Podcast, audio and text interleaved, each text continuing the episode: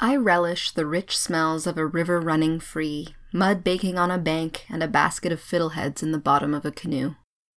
Welcome to the Nature of Phenology, where we share the cycles and seasons of the outdoors. I'm your host, Hazel Stark.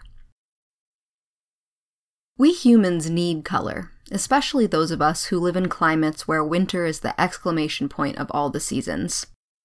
My least favorite months of the year are those when the landscape lacks any snow or leaves and is simply a one dimensional scale of browns and grays with little sign of color to come. Early spring, though, offers us a gentle crescendo of color that helps transition us slowly out of the less colorful months.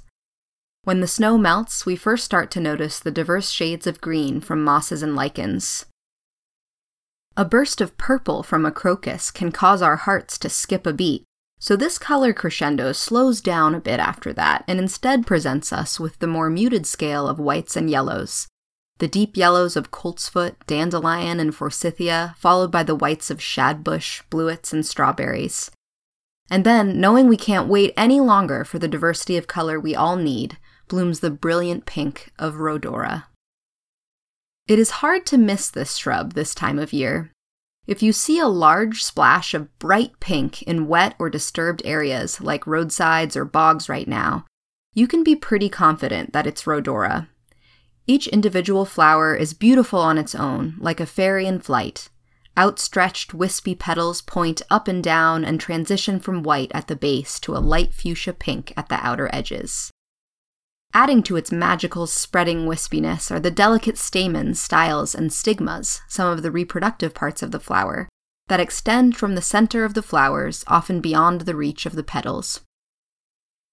But what makes Rhodora especially awe inspiring right now is that these individual flowers bloom at once on four foot tall shrubs that tend to grow in groups, painting huge swaths of boggy landscape in a color we have not seen in nature in over eight months. They also bloom just as the leaves are starting to emerge, so they are not upstaged by the many leaves to come. Rhodora's native range is only from Ontario to Newfoundland and south to New Jersey, but its beauty gives it fame well beyond its home and the test of time. The New England Botanical Club's quarterly journal, which has been published since 1899, is even named after this plant. In Ralph Waldo Emerson's 1834 poem entitled The Rhodora, he wrote, Rhodora, if the sages ask thee why this charm is wasted on the earth and sky, tell them, dear, that if eyes were made for seeing, then beauty is its own excuse for being. So the next time you head outside, you can try to find this breathtaking native shrub. Look for it at the edges of bogs and marshes, near mountain tops, and even in moist roadside ditches. When you notice the landscape start to blush pink, you could simply stop and admire the scene for a while, draw an individual flower and an emerging leaf, or write a poem.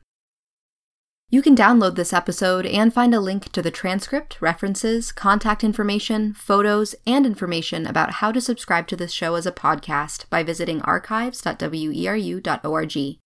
Theme music was by a pileated woodpecker made available by the U.S. Fish and Wildlife Service. Thanks for listening, and please join us next week for another dive into the nature of phenology.